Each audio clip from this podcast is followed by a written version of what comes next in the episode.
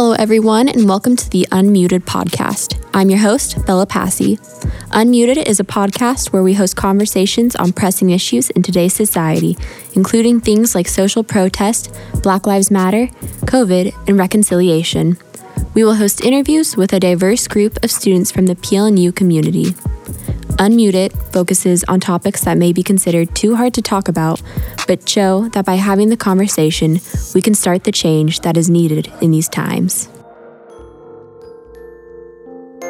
For today's conversation, we will be discussing the concept of multiracial identity, and with me, I have two guest speakers, Annika Wong and Manura Peace. We're so excited to have Annika and Manura here with us today as they share their experiences on what it's like to be multiracial, as well as some of the obstacles they have encountered in navigating their racial identity. Hey guys, welcome. Um, we're super excited to have you here with us, and I'm really excited to really delve into today's topic as it's something near and dear to my heart. Um, but before we even jump into any of that, why don't I have both of you introduce yourselves? So, all the usual stuff that by now our listeners know I'm going to say, but name, um, your major, your year in school, all that fun stuff. So, Manera, why don't we start with you? Hi, everybody. I'm Manera Peace. I'm a senior dietetics major. Um, I live in Flagstaff, Arizona, but I'm originally from Buffalo, New York. Thank you. Hi, guys. My name is Annika Wong, and I'm a junior organizational communications major, and I'm currently living in San Diego. I'm originally from Honolulu, Hawaii. Awesome. Thank you both. Um, so, like I said, I'm really excited to talk about today's topic um, and this topic of multiracialism and what it means to be somebody who's multiracial. Um, as somebody who's multiracial, I feel like so many of the questions I'm going to ask you today are just like questions I've thought about and like want the answer to. So, no pressure, but your answers are gonna dictate my whole uh, identity crisis from here on out. just kidding. Um, but before we even start that part of it, um, as our listeners probably know, I like to give kind of a historical context to what we're talking about. Um, so it's like a little mini lesson, I say, um, and then we'll kind of jump into the questions. But to start, um, who are and what is even like multiracialism um, and multiracial individuals. So, multiracial people are racially and culturally diverse and identify with two or more races. Um, starting in the 1980s, new researchers sought to explain that mixed race individuals comprised their own racial category, establishing an independent multiracial identity. Among these researchers, Maria Root published Racially Mixed People in America, which justified mixed race individuals as their own racial category, thus explaining how they endure their own unique racial development. So, a little bit of how this even became a thing or was on the radar, I guess, of people was actually because it was not until 1960 that people could select their own race on the US Census. Prior to that, an individual's race was determined by census takers known as enumerators. I think that's how you say it. Um, and it was not until 2000 that Americans could choose more than one race to describe themselves, allowing for an estimate of the nation's multiracial population. So it's kind of interesting just learning a little bit about how that term, I guess, was even coined and stuff. Um, and I think something that was really interesting, even as like we were doing the research, and when I say we, I mean Fernanda, our researcher. Um, but what we talked about was that this is like a very new concept still. So like the research on this, there's like not a ton of it because it's like like still so new and people are still learning so much about it like every day. Um, so even that I thought was a bit interesting. Um, but kind of going off of what I just said, then if you guys could tell us a little bit about you know who you are and really like what makes up your ethnic identity, where you come from. Um, yeah, a little bit about that. So, whoever wants to start first. I can go. Um, so I am half Chinese. My dad was born in Hawaii just 20 days after my grandparents um, came into the country from China. And my mom is full white, blonde hair, blue eyes. Um, in Hawaii, we call white people haole. Um, and so I'm hapa haole, half white. Um, Awesome. Thank you. Yeah, um, my father is African American and my mother is Caucasian. So I'm a cute little mix of the two. I like to call myself an Arnold Palmer, you know, good 50 lemonade and iced tea. I love that. That's so funny. Um, okay, very cool. So, growing up, being multiracial, um, did you guys feel like, I guess, like being multiracial, do you think that had an impact on you growing up that you now see as an adult? Or did you even like realize like you were multiracial or even like view it as like a separate entity in itself, if that makes sense? Like for me, I don't think I even realized like what like what consists of being multiracial meant until like I was in college and stuff. So like for me, it was kind of late in that realization. Um, so what was it for you guys? Were you like aware of it growing up, or maybe not even calling it that, but viewing it as something else? How was that experience for you? I can't say that I knew I was different until I knew I was different, kind of thing. Um, my friends were my friends, and whether we came from different places or we're going different places, I didn't notice, I didn't recognize, and not because I didn't want to notice or recognize, because I was just a child and I was human. My friends were human. I saw no difference in that, and now. Like I do see a difference, and I do know I'm different. I know I look different, um, but we all look different. So I didn't know that I was different until I knew different. Yeah. Um, so I think I, I have a little bit of a different story. Um, growing up, so I grew up in Hawaii, which is predominantly Pacific Islander and Asian. Um, and so in my elementary school, me and my sister were the only white girls. Um, and so that was different. And my entire life, I was like told by like other people that I like wasn't Asian. Um, and so I never viewed myself as like mixed race. Like I was like I was like a Chinese like local girl on the inside, but like I just like looked white, um, especially compared to like everyone else who was around me. So I didn't view myself as necessarily multiracial. I viewed myself as like completely white on the outside, and then just like my heart and my culture was like from Hawaii and and Chinese. So that was a little different. And it wasn't until I moved to San Diego for college that people actually were like, "No, you look like you're Chinese," because I'd, I'd never heard that before. Um, it was interesting. Yeah. Yeah. I think there's something very like interesting about how your surroundings definitely probably like invoke realizations about yourself and stuff too. Cause I feel like I had something similar, but in a different way where I grew up with like everybody being white and like the way I look. Um, I'm a quarter Chinese and then white and then probably some other things, but yeah. Um, the way I looked was like I looked I could like fit in kind of both ways and stuff. So I grew up like very like white and then came here and then like working within um, Mosaic and all of those things. Then it was like the first time I felt like I was allowed to like not be white and like think about other things and what that even meant and possibility wise. But I think it is so interesting how just like your environment definitely like invokes like differences in um, how you view yourself. Yeah, totally. Um, so then with that, I guess separating yourselves from it for a second, how would you say in general you think multiracial people are perceived? And this can be up to your interpretation of like by the society, by the public. Um, but yeah, what do you guys think about it? I think that um, there's a really big admiration for multiracial people just in like the physical aspect of the way we look. Um, people view us as like more exotic, um, which is an interesting conversation in and of itself. But um, I've like been told by other people, they're like, "Oh, you're so lucky that you're a mix. I wish I was a mix because when you are, then you're different and you're unique." And that's interesting. But then there's another side of people who like get frustrated. And I think as like a multiracial person myself, the way that I perceive myself is like, and I'm sure we've all gone through phases of this, but like not being Chinese enough for and then still like being Asian, but like I'm not completely white either. And there's like this this dissonance between the two. Um, and so I think it really just depends on person. Um, but yeah, Yeah.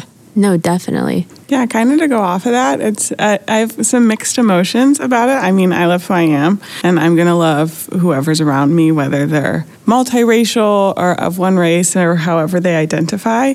Um, but I know growing up, there was a lot of I'm a mutt. I am a mixture of some things, um, and I don't know if I've ever taken that as like an like a bad way, but it's definitely been. Well, I'm not a dog. yeah. So I'm a person. mutt would not be the word I would use. I am a mixture. Um, and then there are other times where it's I do identify as one way, but I do also identify as my other part, just because I am both, and I'm proud of being both. Um, and then there's the part of society where it's there's going to be white people who say I am not white enough, and there are going to be black people who say I am not black enough. So I'm kind of in the middle, and as desirable as a lot of people see multiracial human beings to be, um, there's still that, well, you no longer fit into either side. You're kind of lost in the middle. And sometimes you're forced to pick one, and other times you're forced to pick neither. Yeah, that's so true. That's funny. You guys led me in kind of to my next question with that. Um, but I want to touch on, I guess, the concept of multi- multiracial identity. Um, and this is from the Pew Research Center, but they say multiracial identity is not just the sum of the races on someone's family tree. How you were raised, how you see yourself, and how the world sees you have a profound effect in shaping multiracial identity. Many mixed race Americans say that over the course of their lifetimes, they have changed how they viewed their racial identity, which I think is um, kind of really just affirming what we've already said a bit is that it changes as you go into new settings and things like that. Um, but my next question was Did you ever have a moment in your life where you felt like you had to pick a side um, on which race you had to identify as? Um, I think there's this weird paradigm, almost like you said, where it's like, where like mixed race people, multiracial people are viewed as exotic like something to look at almost in a weird way, which I think in itself can be a bit uh, dehumanizing. Um, and then I think on this other side of it, there's this like need almost for society to be like, okay, but like, what are you? Like, I need you to define yourself so I can easily like put you in a box and like I know, you know, like I need you to pick one, and that's like not at all easy or attainable to do it all. Um, but I don't know. Have you guys ever felt like there was a moment where you had to pick um, a side of a race that you like had to identify more with at all? Yes and no. Now that I'm older, I've been through many life's experiences. I like to say that I'm both. Um, but when it comes down to it, I would have to say I'm a black woman in America. Um, the certain physical aspects of myself put me in that box, um, whether I identify that as that or not. Um, I am a black woman, but I am also white. So I, I identify as both. Um, and if there's that pestering question, but but what? But what? Okay, but yeah, like we get it, but what? I'm gonna you, if you force it out of me, I'm gonna say I'm a black woman. Which is always like I feel like I'm always like, but like, why do I need to tell you stuff? Like, what purpose Yeah. do you feel like entitled for like me to just like share that about myself? Right. stuff, too? But it's like such a common occurrence, I think, which is interesting. Did you ever have a moment in your life where you felt like you had to pick a side um, on which race you had to identify as? And that is like up to your interpretation um, of what that means for you. But I don't know, did you ever have an experience where you felt like there was a pressure to be on one side or the other? So I've had a couple experiences in my life where I wouldn't say there was a pressure to be on one side or another, but I was like put into that box not on my own. Like other mm. people did that to me. There was like one like I can clearly remember in fourth grade we learned about um, the modern Hawaiian history, and so we learned about um, when white people came and colonized Hawaii and um, overthrew the monarchy, and I was the only white person in the room, and so that was really uncomfortable, and I'm like not fully white, but in that moment I was the only representative of that group of people, and so like I had like my friends, we would talk go after class, and they were like, "Hey, Annika, when are you going to give me my land back?" And that was just a really strange. Oh my gosh, yeah. It was a really strange experience, and obviously they were joking as like fourth graders do, but that's a pretty that's a pretty heavy one. Um, and I just felt like I had to apologize for that side of myself, which is a strange experience. Um, but since then, I have, well, since coming college, I've thought a lot more about like what it means to be multiracial. And now I wouldn't say that I am white or I am Chinese, but I'm both. And I think that that's really awesome. And sometimes it sucks for people. Um, but yeah, I don't, I don't think that there's one part of me that is more so than the other. Yeah, thank you. Um, and kind of like going off of what you said and also what you said earlier in your answer, I think this connects into it because I think we've already kind of like um, established that there's been things said about like personal experience with microaggressions as it pertains to um, your multiracial identity. Um, and I think it's interesting because I think these are like a little bit more complicated in how we view them as microaggressions and stuff because I feel like I've gotten them, but I've felt like I shouldn't be allowed to be like offended by it because I'm not like fully that race at all, if that makes sense, even like if that like because I like I always like to say like being multiracial, I just feel like I'm having always um, a continuous like identity crisis like all the time because I'm always like who am I? What am I? Like I don't know anymore, you know. Um, and I think that complicates it more than when you try to like address like things being said to you that like are microaggressive or not okay and stuff. But have you guys had any like of those personal things that have been said to you? And could you like name it? Because i think it's really important for listeners and people to just know like something that you wouldn't ex- like you wouldn't even realize is a microaggression is um, to state it. But have you guys had anything or can you think of anything that's been said to you like that before I've definitely had like one thing that sticks out two words you people. Um, uh, what do you mean? You people, as in relating to being black. Um, it's, it's happened in a number of occurrences. So there's not one that really sticks out. It's just the, the phrase like going on in a sentence. Maybe you're upset about something, and you people gets thrown into that mix. And we can have an open and honest conversation about anything. I promise I will not be offended. But the second you throw me into this box of you people, you can bet I'm mm. going to be a little standoffish. Totally. As in, what do you mean by you people? Mm-hmm. You know? Yeah. And I think it's almost too like it's like automatically distancing. Mm-hmm. Like when you're saying you people, it's like, okay, you obviously don't want to be in the same realm I'm in at all. So like what are you? Yeah. No, that's super yeah, very interesting.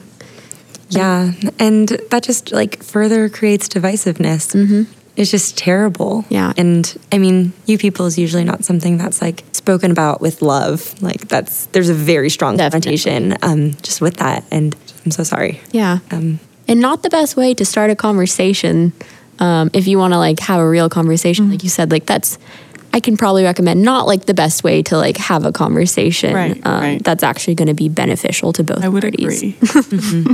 i concur um, so this is something that we're going to talk about now that i continuously and you guys have both touched on in ways but i want to go deeper with am always like struggling with um, and it's this idea of like navigating your identity with your physical appearance as compared to your ethnic identity. So like um, you touched on this earlier when you said like if someone were to force me like i would identify as like a black woman in america um, partially due to like the way i look right? Um, there's certain physical attributes about us that like give us um, people perceive us more as like one race than the other and things like that. Um, something for me is like i always get the oh you don't look chinese at all. And then i'm always like okay well like how am i supposed to look to you and stuff? Like um, almost like i feel like sometimes like a complete undermining of like my ethnic identity because i physically don't look the way they assume somebody or they like associate someone to look like in that way. Um, so I don't know. Have you guys had ever like thought about that of like the way I physically look as compared to like my ethnic identity and like the impact of it, or more so, I guess people's perceival or perception of that. um, and how that impacts you. Yeah, I kind of touched on it a little earlier, but um, I didn't look Asian in Hawaii, and I genuinely believed that I didn't look Asian at all, like the entire time that I lived there. Um, and then I came to California, and we actually went um, with Mosaic to the Racial Reconciliation Conference at Biola, and I went to a seminar on what it means to be biracial. Um, and like another person who is half white and half Chinese looked at me and said, You're like, you look Chinese. And that was like the first time anyone had ever said that to me. And I was like 19 years old, mind you. So this is a long time um, of my 20 years that I haven't been told that. Yeah. Um, and so just like physically, I'm, I still don't believe that I look Chinese and feel like I can't um, speak to certain things that Chinese people um, are going through in America because I feel like I am so white passing, um, even though that I know that I am not now. But yeah, that's been an interesting hurdle to get over. And usually I'm not like someone who likes to ponder um, the way that I physically look, but that's been something that I've really like had to grapple with over the past year, year and a half. Yeah, definitely. Yeah, I think I've just I've just been put into that box of you are black because you look it. Um, I am quite a large human being, and then you add my large hair on the top of it. Like I'm I'm uh, like you can see me, you know. Um, and so my hair really just puts me into that box of oh, black girl, right? Um, but growing up, uh, my hair is me, and I can't say it's like oh my hair's me because I'm black and white. It's just me. Mm-hmm. Period. There's no there's no race tacked onto the end of it. It's Yeah. just this is my hair, and I identify with my hair as like one of my staple pieces, but not because I'm black and not because I'm white, because it kind of represents who I am. Yeah, definitely.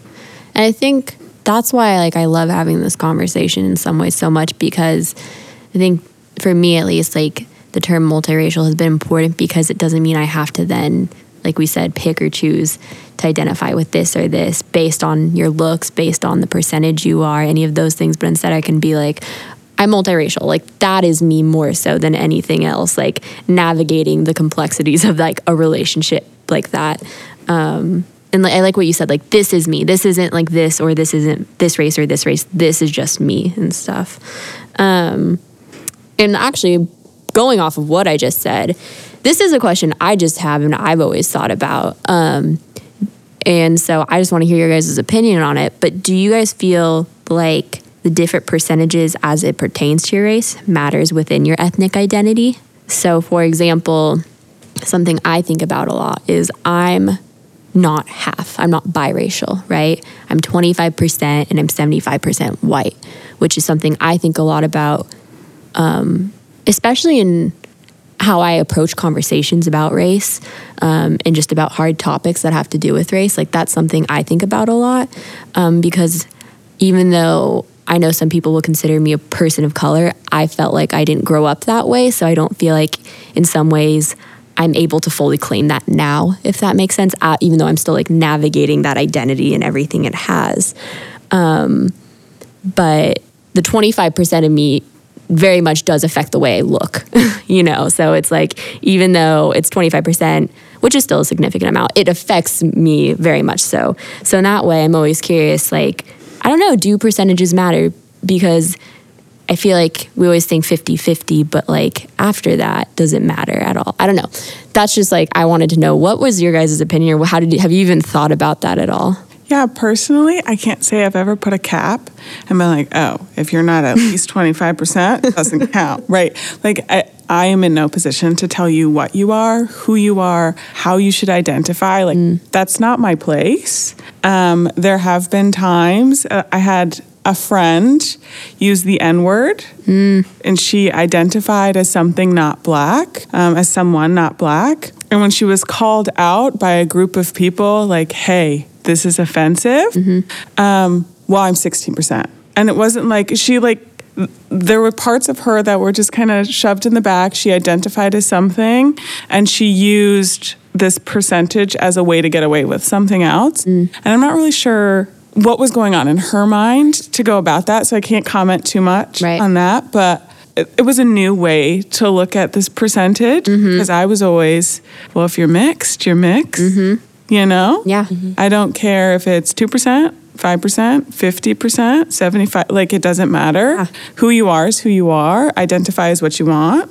Um, but this odd use of well I don't I don't recognize that part portion of myself Right. until I get to use it for something else. Right. Just to like justify. It was odd. Yeah. Mm-hmm. Very, yeah, very odd. What about you? Have you thought about it at all or even like I said, I don't think I don't know if a lot of people ever think about this, but I wanted to ask it because I'm like maybe there are people who think about it in that way. Yeah, I have thought about it a lot more recently, like within the past like month. Yeah. Um, but can't say that I really have an answer because I have heard those stories of people who use their percentage to just get away with things or say that they don't have privilege because they are this percent this. Um, and I don't think that that is necessarily the way that it should be used. But I do believe that, um, I mean, race is a social construct and, and we should be able to like identify how we want to while still recognizing the way that the world sees us and what that. Yeah. So it's really like, it's really a two sided coin. It is. It's such it's I know, and that's why I'm like that's why I love asking the question because I'm like there is no like there's not a one answer fits all at all. It's very much like I don't know, how do you view it? Um so I mean a big part of the reason like I said is personal reasons why I wanted to have this conversation, but I think a really important part to consider is that um, this isn't like a concept that will stop or decrease. Like this is actually something that's going to increase over time, the amount of multiracial people we have in the world, right? So I actually have some statistics here. Um, so the white share of the U.S. population as of 2020 is 59.7%, um, has been dropping since 1950, and it will continue to go down. Today, after whites, the Hispanic population is the next biggest group at 18.7% of the U.S., followed by blacks and Asians, Asian Americans. What will the country look like racially in 2030? So, whites will have dropped to 55.8% of the population, and Hispanics will have grown to 21.1%. The percentage of black and Asian Americans will also grow significantly. So, eventually, the white population will become a minority, dropping below 50% of the US population in around the year 2045. So, in research done in 2015, a substantial majority of Americans, 61%, with a background that includes more than one race, say that they do not consider themselves to be multiracial. About 29% of mixed race adults who now report more than one race for themselves say they used to see themselves as just one race. And one in five, so 21% of mixed race adults, sometimes feel pressured to identify as a single race as they have been pressured by family, friend, uh, family, friends, or society in general to identify as a single race. So I say all that to say this is a concept that I think more and more people are contemplating with as we have more people who are now multiracial and this is something that's going to grow like more exponentially. So I think it's important to have this conversation now because um, it's only going to get bigger over time. Um, but after we've talked about society a little bit, I want to go back to it and say, do you think society, generally speaking, prefers to have multiracial people classify themselves by only one or two races as opposed to, you know, multiple and things like that? Um, I don't know. What do you guys think about it? I absolutely believe that that's what society wants because it makes them comfortable. Um, I'm trying to think of another cliche to use, but I mean, so um, America tends to be a black or white um, kind of nation. You're either right or wrong. You're either a Republican or a Democrat, and you're one race or another. Um, and that's what makes people feel comfortable. So to identify as more than one, and then sometimes like I'll be like, I'm multiracial, and I won't specify which races. That makes people really uncomfortable. Um, and so, yeah, they really just don't like it. Mm-hmm. Yeah, to kind of piggyback off of that, the the idea of comfort, but also the idea of easy. Mm. This makes it easy to one box, check it, move on. Yeah. You know, if one, the second you want to choose two boxes, it gets confusing, and then it's well, well, which one? Which one more so? Like for me, it's I'm I'm going to choose the black African American, and I'm going to choose Caucasian. And there are people who are well, is your mom white? I'm assuming your mom is white. Mm-hmm. if I say no, you're gonna ask if my dad is white. Mm-hmm. Um, like this this idea of needing to know and needing to have all of the answers. So to just not ask makes it easy. Mm. Yeah, that's so true. And I like what you said about like checking the boxes and things. Like that just brought up a memory for me of like of like I think for me, especially when I was like applying to college for the first time and they make you do all of the like, what race are you? Da da da da. And I remember just feeling so happy when I would finally have it like have one that I could check multiple boxes off. Mm-hmm. Mm-hmm. Because I hated and it took me so long to pick like which one if it was only like you could only choose one. Mm-hmm. Have it. Yeah. Reeks have it. Yeah. And so, but you're right. It is like, so it is so like, hey, okay, you got it. You have A or B. Like, which one do you want and stuff. Um, but I think you're right. Like, it is such a comfortability thing of like people not wanting maybe to even like put in the time to like understand or do the research or like learn a bit more. It's easier to just be like, you got to pick one so I can put you in my head as this and like we'll go mm-hmm. forward and stuff. Yeah, and I mean, we're both biracial, and mm-hmm. so for the people who are multiracial, who have three, four, five, ah. like, and they're looking at their SATs and they can only check one box. Mm-hmm. Crazy Yeah. to think about that you'd have to like narrow yourself down to just one. one part of you. Yeah. Which is, I think it's sad because then it's like, how do you interpret that? Like what what your um, government or what your society like deems you as worth Yeah. and stuff. Yeah, it's very, yeah, it's a lot. Um, so we kind of had this question about the what are you question, and I'm not going to ask you it fully because I feel like we've like kind of covered a lot of that already. But um, and you've talked about this a bit too with like and both of you actually have of like the what are you which i think a lot of multiracial people get is like very in itself like for me it's a trigger because i'm always like well i'm a person like i'm a human being so that's like who am i is like a better question than like the what are you thing. Um, so i want to take this more of as an opportunity of like what do you think are good ways for people to approach conversations like that with like instead of saying what are you? like what are better things to say if you want to like if you want to have a conversation? Because like for me i'm more than willing to have a conversation but it's more about how we first like get into it and stuff too. So i don't know what are like what would you guys recommend in those scenarios Um, I think more reserved questions, maybe like what is your heritage, or even what do you identify as, um, which could be a complex question and will receive a complex answer, but it's it's much nicer and more appealing and more like answer wanting than well, what are you? what are you yeah You know, like, what do you identify as? And I'm like, oh, well, thanks for asking, blah, blah, blah. Instead of, what are you? Human? Like, like, like, what else do you want me to say? I don't know.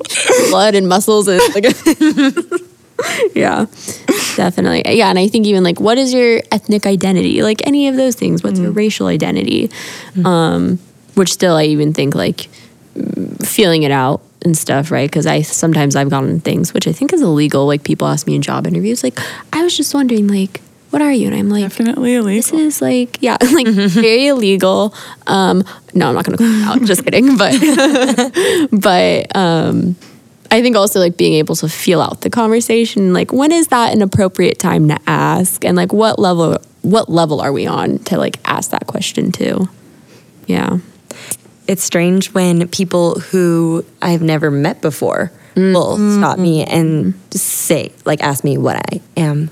Because I, I don't know you anything. You don't need to know. Yeah. Um, but when I like have a personal relationship with someone and they're like, hey, I like, yeah, what is your ethnic identity and what do you identify as? I'm like, well, thank you so much for asking. Like, I'm actually really proud to be Chinese. Yes. Um, and that's it really depends on the context. So take those social cues, feel the that room people if it doesn't feel right and you get a bad reaction, say that you're sorry and move. Yeah. That's yes, very good advice. Um, because most of the time, at least for me, like I don't, I if I can talk about myself, like I'll talk about myself. So it's not like I have an issue sharing. It's the way somebody approaches me and things like that. Um, so kind of to wrap up, right? We've talked and tried to give advice to people about, hey, let's how to like how do you have the conversation with somebody? What is advice you would give to someone who is in the process of trying to navigate their ethnic identity as a multiracial person? Um, because I, I mean, there's so many out there. I think. So, what would you say to them as they try to go through that process? It's a weird question. It's it's a hard question because it's such a complex thing. I think I would go with, I guess this isn't advice, it's more of encouragement, but every part of you is valid.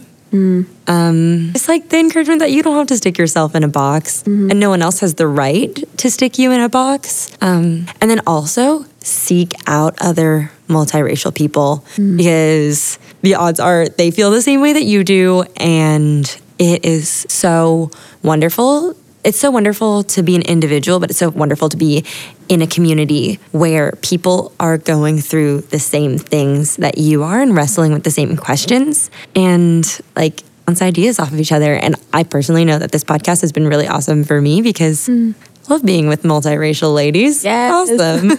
and just like hearing your guys' thoughts and the way you guys have grown up. I mean, you grew up in New York, so you had a vastly different experience than I. Um, New York and Hawaii are two very different places, a lot of different culture, but um, it's been wonderful doing that. So I would encourage anyone else who's struggling with these questions to go find someone else who from the same place. Yeah, awesome. Yeah, to piggyback off of valid, um, in finding myself, it was finding beauty, mm-hmm. regardless of what you identify as, regardless of what cookie cutter box somebody wants to put you in. You are beautiful. Mm-hmm. There's no ifs, ands, buts, or whys. You just are. Um, you're beautifully and wonderfully made to be you, not the 2.0 version mm-hmm.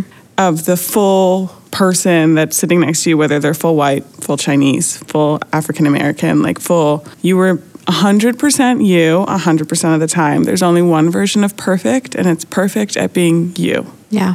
Um, so my my advice is really more of encouragement. Just you're beautiful, and whoever you choose to be, and whatever you decide to identify as, know that you're valid, you're worthy, you're loved, and you're beautiful for how you choose, not how society wants to choose for you. Yeah. Oh, that's so well said. I love that. Yeah. Um, I think I would say to people, it's a process, and there's no. It's a process that I think you're going to have your whole life is figuring who you are.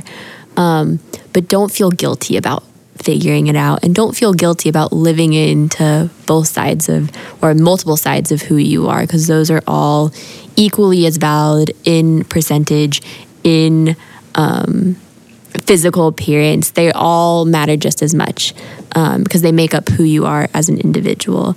Um, yeah, and I like what you said. I like what both of you said of just seek out others because I think sometimes it's hard to like put what you're feeling, especially with this, into words. So when you have somebody who can be like, oh, wait, I like know exactly what you're talking about. That is like in itself, I think, such an affirmation. Um, and learning to like really probably just view yourself as one singular person and not as multiple parts like realizing those multiple par- parts make up who you are and like who you are is beautiful and amazing oh my gosh i love this conversation this has been so good and so like giving to me i think um, and what i needed to hear as well so yeah, thank you guys so much. Um, this is a conversation, like I always say, that we want to keep having. This is the start of it, right? We want to encourage others to have this as well. Um, but I'm so happy to have you guys both here today. Is there anything that you guys want to promote at all before we go? I don't think Nothing at all? Nothing comes to mind right Great. We've had people promote their Instagrams. We've had everything. Well, I mean, I guess I'll take a moment. So, Ministry with Mexico is Go. doing this really awesome thing called Care for Community. We've got an Amazon wish list.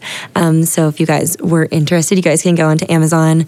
There's a link at the PLNU underscore MWM Instagram page, and you guys can buy um, just these.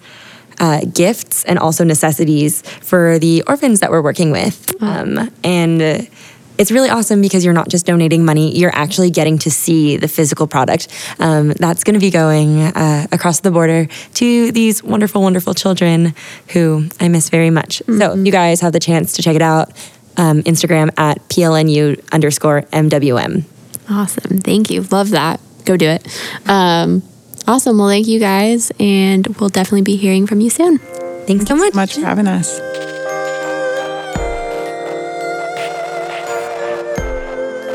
Thank you for listening to our podcast and for supporting us. And stay tuned for when we come back next week as we invite Hannah Wald and Zab Dominguez on to speak about the importance of voting and how to talk about the election. They'll share why they believe voting and paying attention to the election matters. Until then, be sure to stay safe, and we will see you soon. Take care.